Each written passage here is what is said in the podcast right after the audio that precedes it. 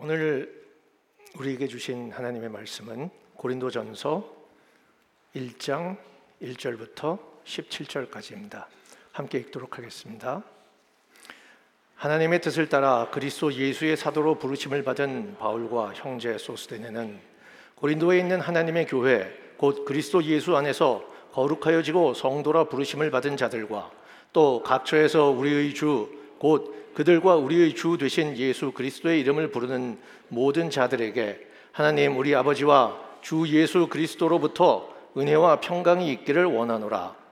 그리스도 예수 안에서 너희에게 주신 하나님의 은혜로 말미암아 내가 너희를 위하여 항상 하나님께 감사하노니 이는 너희가 그 안에서 모든 일, 곧 모든 언병과 모든 지식의 풍족함으로 그리스도의 증거가 너희 중에 견고하게 되어 너희가 모든 은사에 부족함이 없이 우리 주 예수 그리스도의 나타나심을 기다림이라.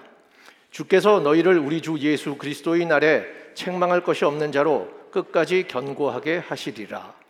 너희를 불러 그의 아들 예수 그리스도 우리 주와 더불어 교제하게 하시는 하나님은 미쁘시도다. 형제들아, 내가 우리 주 예수 그리스도의 이름으로 너희를 권하노니 모두가 같은 말을 하고 너희 가운데 분쟁이 없이 같은 마음과 같은 뜻으로 온전히 합하라. 내 형제들아, 글로의 집 편으로 너희에 대한 말이 내게 들리니 곧 너희 가운데 분쟁이 있다는 것이라.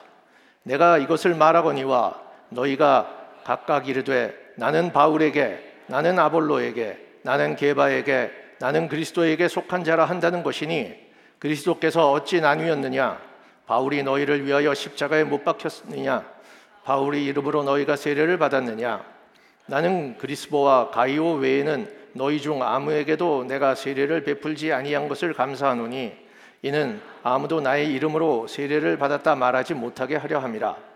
내가 또한 스테바나 집 사람에게 세례를 베풀었고 그 외에는 다른 누구에게 세례를 베풀었는지 알지 못하노라. 그리스도께서 나를 보내심은 세례를 베풀게 하려 하심이 아니요 오직 복음을 전하게 하려 하심이로되 말의 지혜로 하지 아니함은 그리스도의 십자가가 헛되지 않게 하려 함이라. 아멘. 아버지 하나님 감사합니다. 오늘도 당신의 말씀을 듣기 위해서 이 자리에 모두 모였습니다. 아버지 저희들에게 성령을 내려 부어 주시어 우리들의 닫힌 마음을 열, 열고 그 마음 속에 아버지의 말씀이 깊이 새겨져 아버지의 말씀 따라 하루하루 살아가는 성도가 되도록 하여 주시옵소서. 우리 주 예수 그리스도의 이름으로 기도합니다. 아멘. 자, 어, 오늘부터는 그 고린도 전서, 고린도 전서를 가지고 앞으로 한 아, 5, 6개월 정도 같이 공부를 하게 될 것 같습니다. 고린도 전서는 사도 바울이 쓴 거죠. 예. 사도 바울은 스스로 사도 중에 가장 작은 자라 칭했습니다. 그러나 우리 여러분 그 신약 선서를 보면은 신약 성경은 모두 27권입니다. 그 27권의 신약 성경 중에서 13권이 사도 바울이 쓴 것입니다. 다시 말해서 거의 반 가까이를 사도 바울이 썼다는 것이죠. 그런데 그러한 사도 바울도 한 가지 문제점이 있었습니다. 바로 사도성에 대한 도전이 많았다는 거죠. 사도 바울은 뭐 요한이나 베드로나 야고보와 같은 그 열두 제자에 속하지 않았습니다. 따라서 예수님과 함께 생활한 경험이 없는 거죠. 그래서 바울과 동시대에 살았던 사람들은 이렇게 도전합니다. 야 바울, 넌 예수님하고 같이 살아보지도 않고 예수님한테 어떤 명령을 받은 것도 없는데 네가 어찌해서 보냄을 받으신 자, 주로부터 보냄을 받으신 자라는 사도라는 명칭을 쓸 수 있느냐? 라는 식으로 도전을 했던 거죠. 하, 힘들었습니다.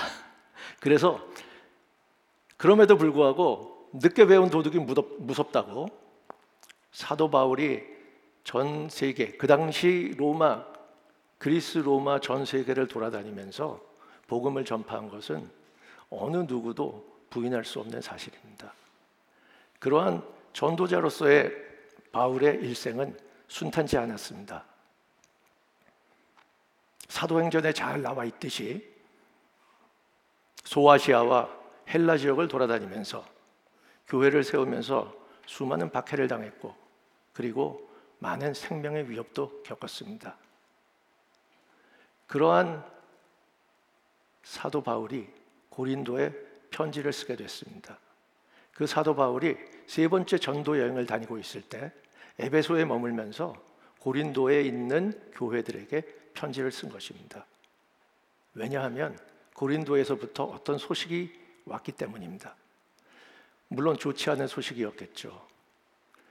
예수가 그리스도다라는 복음을 믿는 사람들이 예수의 말을 따르지 않는 것들이 사도 바울의 귀에 들리게 되었던 것입니다. 첫 번째, 파벌을 만들기 시작했습니다. 아볼로파다, 바울파다, 개밥하다 이런 식으로 파벌을 만들고 서로 합하지 못했습니다. 두 번째는 성도들 사이에 음행이 일어난 것입니다. 이러한 음란한 짓이 일어났음에도 불구하고 성도들 사이에서 이를 제재하지 않고 그를 용인한 그런 또 문제점이 생겼습니다. 또 한 가지는 성도들 사이에 다툼이 일어났습니다. 사람 살다 보면 여러 가지 다툼이 생길 수 있죠. 생각도 다르고 그다음에 추구하는 바도 다르기 때문에 다툼이 생길 수 있습니다. 그러나 교회 안에서 생긴 다툼이 교회 안에서 해결되지 못하고 그 다툼을 세상 밖으로 끌고 나가서 세상 밖에서 송사를 진행했던 것입니다. 심지어는 야, 과연 그리스도 예수가 재림하는 게 맞아? 라는 예수의 부활 또는 재림에 대한 의심을 가지던 자들도 생겼습니다. 이러한 여러 가지 교회의 어려움을 듣고 바울은 마음이 몹시 착잡했죠. 그래서 이런 사람들에게 그러면은 당신들이 처해 있는 이러한 문제들을 어떤 식으로 해결할 것인가 그에 대한 권면을 하고 아울러서 복음이 어떤 거고 그 복음의 바탕에 깔려 있는 원칙이 어떤 것인지 소위 말해서 교리에 대한 복음에 대한 원리에 대한 간단한 설명을 곁들인 편지를 보낸 것입니다. 그것이 바로 이 고린도 전서의 전반적인 내용이라고 볼 수 있습니다. 그러면 우선 1장부터 살펴보도록 하겠습니다. 아, 1장 1절입니다. 예. 하나님의 뜻을 따라 그리스도 예수의 사도로 부르심을 받은 바울과 형제 소스데네는 자, 이거는 결국 보면은 발신자에 대한 설명입니다. 그리고 2절은 누구누구들에게 수신자에 대한 설명이겠죠. 1절과 1절은 발신자, 2절은 수신자에 대한 설명입니다. 그리고 3절은 바울이 이 수신자에게 하는 축복의 말입니다. 자, 그러면 이 첫 번째 발신자에 대한 설명을 한번 같이 보도록 하겠습니다. 그리스도 예수의 사도로 부르심을 받은 바울은 바울은 자기 정체성에 대해서 확고합니다. 나는 누가 뭐라 해도 사도다라는 것입니다. 그러면은 그 어떻게 사도라고 하는 다른 사도라고 하고 주장을 하고 다른 동시대 사람들이 야 너는 예수님하고 같이 살지 않았으니까 사도라고 칭할 수 없어라고 하는 도전들에 대해서 어떻게 얘기를 했을까요? 바로 하나님의 뜻을 따라서 사도로 부르심을 받았다는 겁니다. 아울러 우리가 사도 부분에 대해 가지고 바울이 얼마나 고민을 많이 했는지 어, 관련된 부분 다시 한번 같이 살펴보도록 하겠습니다. 고린도전서 9장 1절부터 3절까지입니다. 바로 그 편지에서 사, 자기가 왜 사도인가 그리고 사도로서 어떠한 권리와 권한을 가지고 있느냐에 대해서 바울이 설명하고 있습니다. 9장 1절부터 3절 같이 보겠습니다. 내가 자유인이 아니냐 사도가 아니냐 예수 우리 주를 보지 못하였느냐 주 안에서 행한 나의 일이 너희가 아니냐 다른 사람들에게는 내가 사도가 아닐지라도 너희에게는 사도이니 나의 사도됨을 주 안에서 인친 것이 너희라 나를 비판하는 자들이 변명할 것이 이것이니 하면서 사도로서 자기가 가지고 있는 여러 권리들에 대해서 설명을 하고 있었습니다. 자, 여기서 한번 보십시다. 보십시다. 바울은 사도가 어떤 것이냐라는 것에 대해서 자기가 정의하고 있습니다. 첫째, 예수 우리 주를 보았다라는 것입니다. 사도의 첫 번째 요건, 예수 우리 주를 보았다는 겁니다. 비록 바울은 다른 열두 사도들처럼 예수님과 같이 생활하는 것은 없으나 담에색 도상에서 뚜렷이 예수님께서 자기에게 얘기하는 것을 그 사건을 겪었던 것입니다. 따라서 나는 우리 주 예수를 보았다. 따라서 나는 사도다. 더 나아가 주 안에서 행한 나의 일이 너희가 아니냐. 다시 말해서 사도의 또 하나의 요건은 뭐냐? 주 안에서 어떤 일을 행해야 된다는 것입니다. 예수님을 보는 것만으로는 안 됩니다.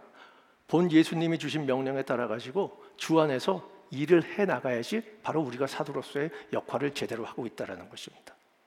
따라서 그 역할, 그 역할을 제대로 행함으로써 생기는 결국 뭐냐? 사도로서의 사도로서의 열매가 생겨야 된다는 것입니다. 그 열매는 바로 고린도 교회인 것입니다.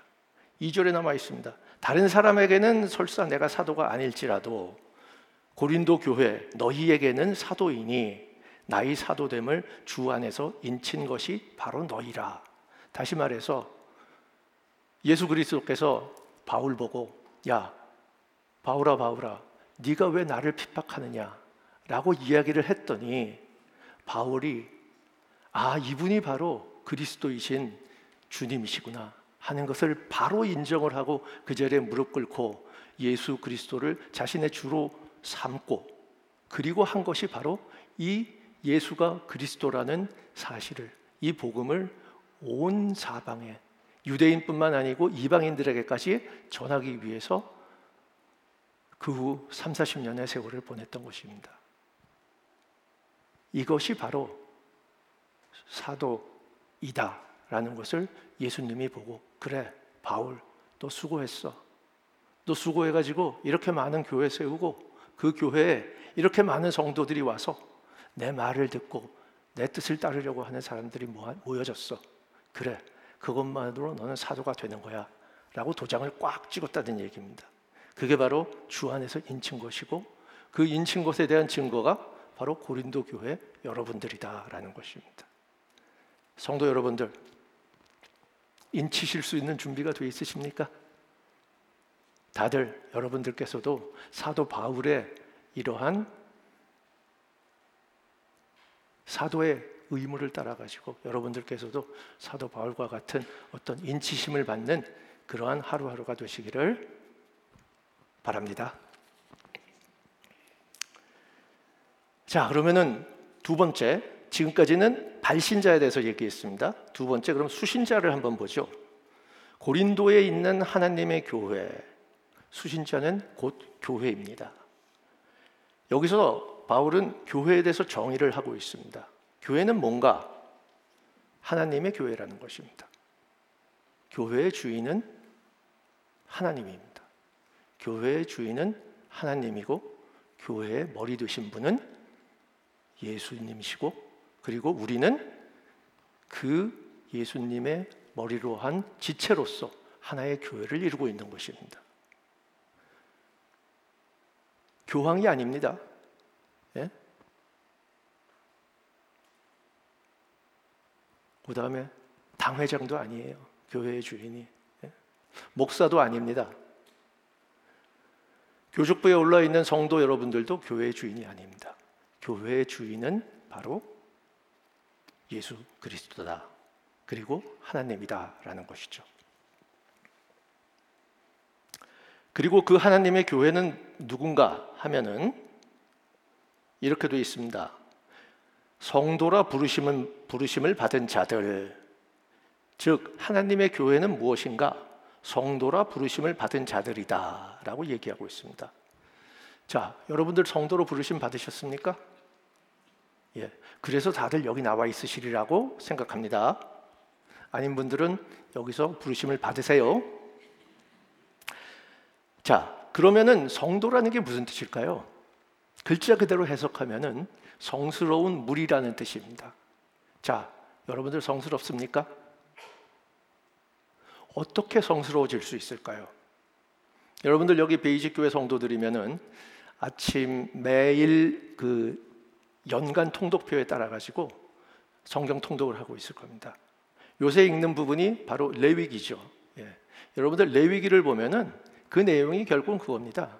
자, 출애굽을 통해 가지고 이스라엘 사람들 너희들이 이제 하나님의 사람이 됐어. 그런데 하나님의 사람은 보통 사람들하고 달라. 그 다른 게 뭐냐? 바로 성스럽다는 거예요. 왜냐? 내가 성스러우니 너희도 성스러워라. 응? 그게 바로 하나님이 우리에게 주신 명령입니다. 그러기 위해서 그 성스러움을 얻고 또 그 성스러움을 유지하기 위해서 우리가 해야 될 여러 가지 규례와 제사 의식들을 적어 놓은 것이 바로 레위기입니다. 그 제사 의식과 규례를 지키지 못하면은 하나님의 사람으로부터 잘려납니다. 컷오프 된다고 얘기를 했습니다. 그렇기 때문에 유대인들은 그 규례와 그 제사 의식을 지키기 위해서 목숨을 목을 메었습니다. 목숨을 걸었습니다. 그런데 지금 여러분들은 그 제사 의식 그리고 그 규례 지키고 있습니까? 못 지킵니다. 그리고 안 지키고 있습니다. 왜? 왜 그럴까요? 그럼에도 여러분들이 성도라고 부르심을 받는 이유는 여기 또 나와 있습니다. 그리스도 예수 안에서 거룩하여지고 자 레위기에 나와 있는 그 복잡한 제사와 여러 가지 성결 의식을 예수님께서 오셔서 십자가에서 단 한 번의 제사를 드림으로써 우리를 위해서 성스럽게 해주실 수 있는 그 기틀을 만드신 겁니다. 그래서 2000년 전에 돌아가신 청년 예수가 그리스도다라는 것이고 그리고 그 예수가 그리스도다라는 것을 믿는 것이 바로 복음인 것입니다. 여러분들 그 복음을 다 믿으세요? 예, 믿고 믿고 있으시리라 믿겠습니다. 자, 그래서 발신자 바울, 수신자 교회. 그러면은 발신자가 수신자에게 어떤 축복을 주나? 3절에 나와 있습니다. 하나님, 우리 아버지와 주 예수 그리스도로부터 은혜와 평강이 있기를 원하노라. 자, 이제 하나님을 우리 아버지라고 부르기 시작합니다. 하나님이 우리 아버지가 될 수 있는 것은 어떻게 가능할까요? 바로 예수라는 분이 와서 그리스도의 역할을 하셨기 때문입니다. 성스러운 하나님과 일반적인 커먼한 속물인 우리 인간을 연결해 주실 수 있는 유일한 다리가 바로 예수라는 분이었고 그분이 그 역할을 하심으로써 그분이 결국은 하나님께서 예비하신 그리스도다라는 것을 이 땅에 보이시고 돌아가신 것입니다. 그래서 그 아버지와 예수 그리스도로부터 은혜와 평강이 있기를 원하노라. 자, 예수가 그리스도고 그 그리스도를 우리 주님으로 삼았다라고 하는 크리스찬들, 그 크리스찬들이 갖는 가장 큰 복이 뭘까요? 재벌 안 됩니다. 물론 재벌 중에 크리스찬은 있습니다. 그러나 크리스찬들이 전부 다 재벌 되는 거 아닙니다. 좋은 차 못 합니다. 큰 집에 항상 사는 거 아닙니다. 그럼에도 불구하고 복음을 받아들인 크리스찬들이 가지는 가장 큰 복, 그게 뭘까요? 그렇습니다. 바로 여기 나와 있는 평강입니다. 여러분, 예수를 주로 시인했다라는 것은 결국 무슨 말이냐면은 내가 주인이 아니라는 것을 인정했다라는 겁니다. 여러분 그 주인이 돼본 사람은 아실 겁니다.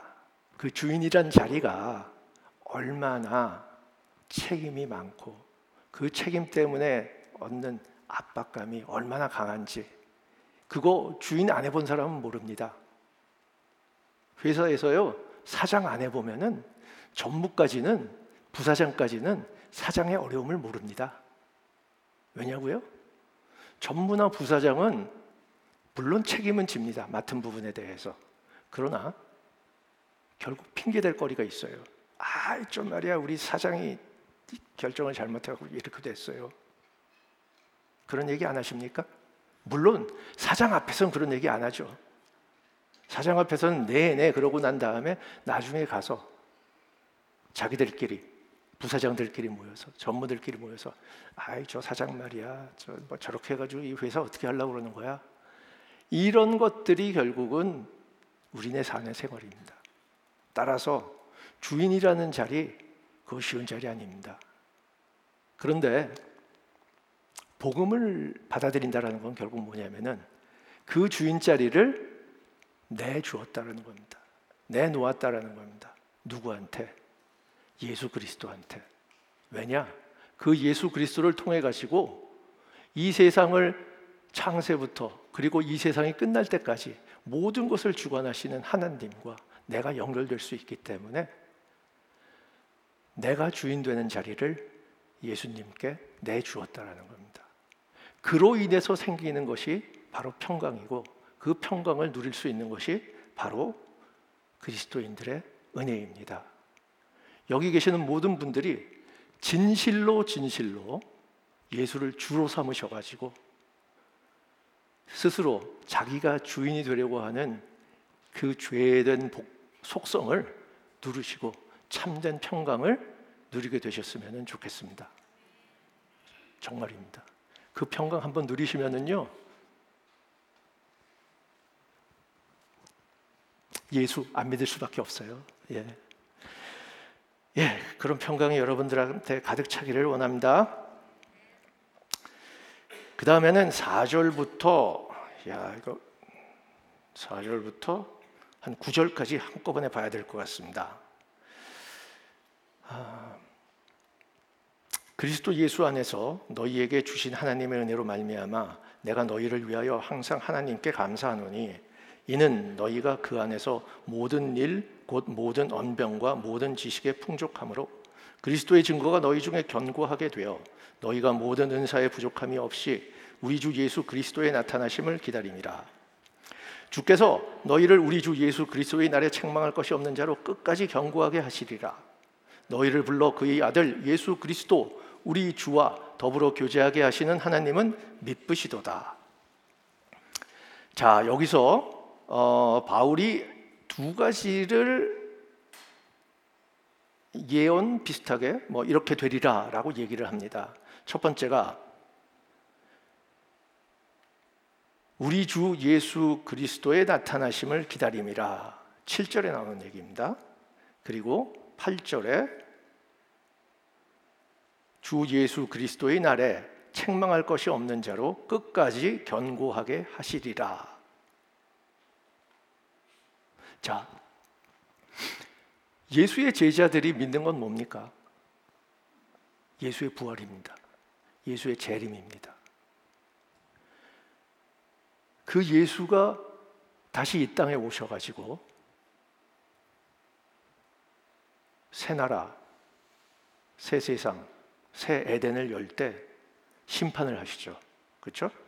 근데 그 심판을 할 때 우리가 됐으면 하고 원하는 게 뭐냐면은 바울이 고린도에 있는 성도들에게 야, 니들은 이렇게 됐으면 좋겠다라고 원하는 게 뭐냐면은 그 심판의 날, 주 예수 그리스도의 날에 책망할 일이 없는 자가 되었으면 좋겠다라는 겁니다. 책망하는 일이 없는 자. 야, 이거 될 수 있겠어요? 여러분들? 쉽지 않습니다. 예? 그 영어로는 guiltless라고 되어 있어요. 어찌 보면은 우리 인간은 죄성을 가지고 있기 때문에 그 모든 죄성을 다 씻어버리기는 쉽지 않을 겁니다. 그러나 그 죄성 외에도 우리가 가지고 있는 여러 가지 그 뭐 이생의 정욕, 뭐 안목의 정욕, 뭐 그런 거 있지 않습니까? 그런 걸 통해 갖고 범하는 여러 가지 이건 범죄, 범죄가 있습니다. 그 범죄로부터 자유롭기 쉽지 않습니다. 여러분들 다들 인정하실 거예요. 그럼에도 불구하고 지금 바울이 자기가 사랑하는 이 고린도 교회의 성도들에게 부탁하는 것은 책망할 것이 없는 자로 끝까지 경고하게 남아줬으면 좋겠다라는 거죠. 그 다음에 고전에 나와 있는 7절에 나와 있는 말은 바로 예수 그리스도의 나타나심을 기다려라라는 겁니다. 이러한 소망이 없으면 사실 우리는 그리스도인이 될 필요가 없습니다. 여러분 기껏 살아봤자 80년, 많으면 100년, 또 기술이 더 발전하면 120년까지 뭐 살겠죠. 이 땅에서 사는 이 짧은 시간이 다라면은 아마 이 땅에서 열심히 피 터지게 싸우면서 좋은 결과 얻고 복을 얻는 것이 어찌 보면 만든 길인지 모릅니다. 그러나 우리가 가지고 있는 희망과 소망은 이 땅에서 이런 삶을 사는 것이 아니라 바로 주 예수 그리스도가 나타나셔서 우리가 타락하기 이전에 새로운 그 에덴 동산을 만드신다고 하니 우리가 타락하기 이전에 살았던 것 같은 그러한 하나님의 완전한 창조의 세계로 돌아갈 수 있겠다라는 그 소망을 가지고 사는 것이 바로 우리 그리스도인들의 삶입니다. 그렇지 않고는 사실 별 의미가 없어요. 그러면은 그런 것들을 알기 위해서 그런 것들이 이루어지기 위해서 어떻게 해야 되느냐? 그 앞에 나와 있습니다. 5절, 6절입니다. 모든 일, 곧 모든 언변과 모든 지식의 풍족함으로 그리스도의 증거가 너희 중에 견고하게 되어. 다시 말해서 예수를 잘 알아야 된다는 겁니다. 모든 지식에서 예수의 그리스도의 증거가 풍족해야 된다. 여러분들 풍족한 알을 가지고 계세요? 예수 그리스도 잘 알고 계십니까?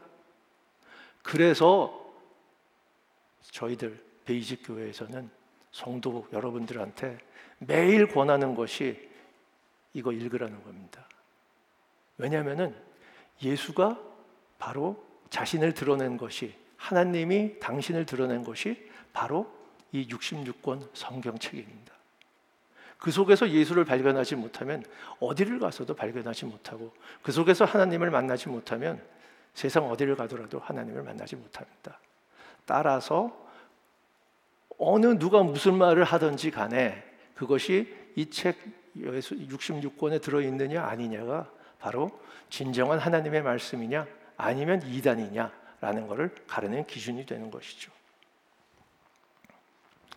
자, 시간이 없는 거로 그러면 그 다음 편으로 다시 넘어가도록 하겠습니다. 10절부터 17 어, 10절부터 17절까지 같이 보도록 하겠습니다. 형제들아 내가 우리 주 예수 그리스도의 이름으로 너희를 권하노니 모두가 같은 말을 하고 너희 가운데 분쟁이 없이 같은 마음과 같은 뜻으로 온전히 합하라. 자 여기까지 일단 간단히 보겠습니다. 자 그리스도 어, 바울이 고린도에 있는 교회들한테 권면을 합니다. 뭘 권면을 합니까? 온전히 합하라. 왜 그랬을까요? 우리 아까 처음에 얘기했듯이 바울이 들어보니까 고린도에 파벌이 생겼다는 거예요. 그래서 나옵니다. 11절에 나오는 말이 내가 글로에의 집 편으로 너희에 대한 말을 들었는데 너희 가운데 분쟁이 있다라는 것입니다. 자, 여기 분쟁이 있다라고 나뉘어 설명이 되어 있는데 결국은 영어로 얘기하면 divide 되어 있다라는 얘기입니다. 내가 이것을 12절입니다. 내가 이것을 말하거니와 너희가 너희 너희가 각각 이르되 나는 바울에게 나는 아볼로에게 나는 게바에게 나는 그리스도에게 속한 자라 한다는 것이니 13절 중요합니다. 그리스도께서 어찌 나뉘었느냐? 바울이 너희를 위하여 십자가에 못 박혔으며 바울의 이름으로 너희가 세례를 받았느냐? 아니죠.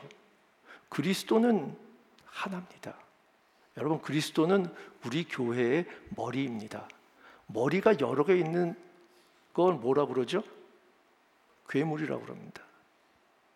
그 괴물들이 바로 나오는 게 여러분 그 저 뭡니까? 일곱 머리를 가진 용 그러면서 나오는 것들이 바로 계시록에 나와 있는 사탄들의 모습입니다. 교회는 그리스도만이 유일한 머리이고 그 머리를 가지고 우리는 교회의 몸이 되어가는 것입니다. 그렇기 때문에 나뉘어지지 않은 그리스도를 머리로 해서 모인 우리 교회가 어찌 바울파, 아볼론파, 개바파 이런 식으로 나뉘겠습니까? 이거는 일반 세상에서 일어나는 일이에요. 여러분 우리 세상 가보면 이런 일 많지 않습니까? 마피아 조직 가면 있습니다. 정당에 가면 있습니다. 예? 무슨 파, 뭐 친명파, 뭐 친한파, 친윤파. 요새 신문에들 한참 나오는 얘기가 그런 거 아닙니까? 자, 세상 일은 세상에 맡겨두고 교회에서는 오로지 주님, 그리스도만이 우리의 머리가 되는 그런 교회가 되시기를 여러분들에게 바랍니다. 자, 그리고 14절부터 17절까지는 아마도 이렇게 저 파들이 나는 이유가 세례를 누구한테 받았냐는 걸 가지고 나뉘었던 모양입니다. 그래서 14절부터 16절 사이에는 바울이 자기가 누구에게 세례를 주었는지를 적어 놨습니다. 한 세 가지 경우밖에 없는 것 같아요. 그래서 바울이 하는 얘기는 뭐냐면은 야, 내가 세례를 준 경우는 세 번 정도밖에 없는 것 같은데 어떻게 그걸 가지고 나한테 세례를 받았기 때문에 나는 바울파예요 하는 그런 말을 할 수 있냐? 말이 안 되는 거다. 그러면서 어, 마지막 17절 보면서 마치도록 하겠습니다. 17절엔 뭐라고 얘기를 하냐면은 그리스도께서 나를 보내심은 세례를 베풀게 하려 하심이 아니요 오직 복음을 전하게 하려 하심이로되 말의 지혜로 하지 아니함은 그리스도의 십자가가 헛되지 않게 하려 함이라. 자, 그리스도께서 나를 보내심은 자, 보내셨다는 말 하죠. 자기가 아포슬 저 뭐야 사도라는 거 다시 한번 강조하고 있습니다. 얼마나 한에 맺혔으면 이런 얘기 하겠어요. 바울이 예. 자, 그래서 다시 한번 한 얘기는 자 사도의 사명은 세례 주는 거 아닙니다. 뭐라고 나왔어요? 오직 복음을 전하게 하려 하십니다. 자, 여러분, 여러분들 전부 다 예수 그리스도의 부름을 받고 여기에 오셨습니다. 여기에 오셨다가 예수 그리스도의 말씀을 다 듣고 그로써 많은 충전을 받아갖고 fully 100% 충전이 돼가지고 다시 밖으로 나가실 분들이에요. 보냄을 받으신 분들입니다. 여러분들이 해야 될 것은 결국 보냄을 받으신 곳으로 가서 복음을 전하는 겁니다. 그것이 바로 그리스도를 주로 삼은 작은 그리스도, 크리스찬, 우리들의 정체성이고 우리들이 해야 될 일입니다. 여러분들 하루하루가 어, 월요일부터 시작되는 이 세상에서의 하루하루가 이러한 사도적인 사명을 띤 그러한 그리스도의 삶을 살아가는 성도 여러분이 되시기를 축원합니다. 예. 자, 그 다음에는 간단히 기도하고 어, 오늘 성찬식이 예정되어 있으니까 어, 주 예수를 그리스도로 맞으시는 분들은 앞에 나와서 저 예수의 몸과 예수의 피를 함께 나누는 그런 성례에 참여할 수 있도록 하면 좋겠습니다. 자, 그럼 간단히 기도하겠습니다. 아버지 하나님, 감사합니다. 아버지께서 저희를 부르셔서 마치 사도 바울을 부르신 것처럼 저희를 부르셔서 이 자리에 왔습니다. 이 자리에 와서 예수 그리스도께서 예수가 그리스도이시고 그리고 그 그리스도께서 우리를 구원하셔서 아버지께로 이끌어 주셨다는 걸 복음으로 믿습니다. 그 믿음에 따라 아버지의 복음을 다시 세상에 나가서 주변에 있는 모든 사람들에게 전하여 이 땅에 아버지 당신의 나라가 이루어질 수 있는 그러한 삶이 되도록 노력하겠습니다. 여기 모이신 모든 성도들이 그러한 사명과 그러한 소망을 가지고 살아가는 하루하루가 되기를 축원합니다. 우리 주 예수 그리스도의 이름으로 기도합니다. 아멘.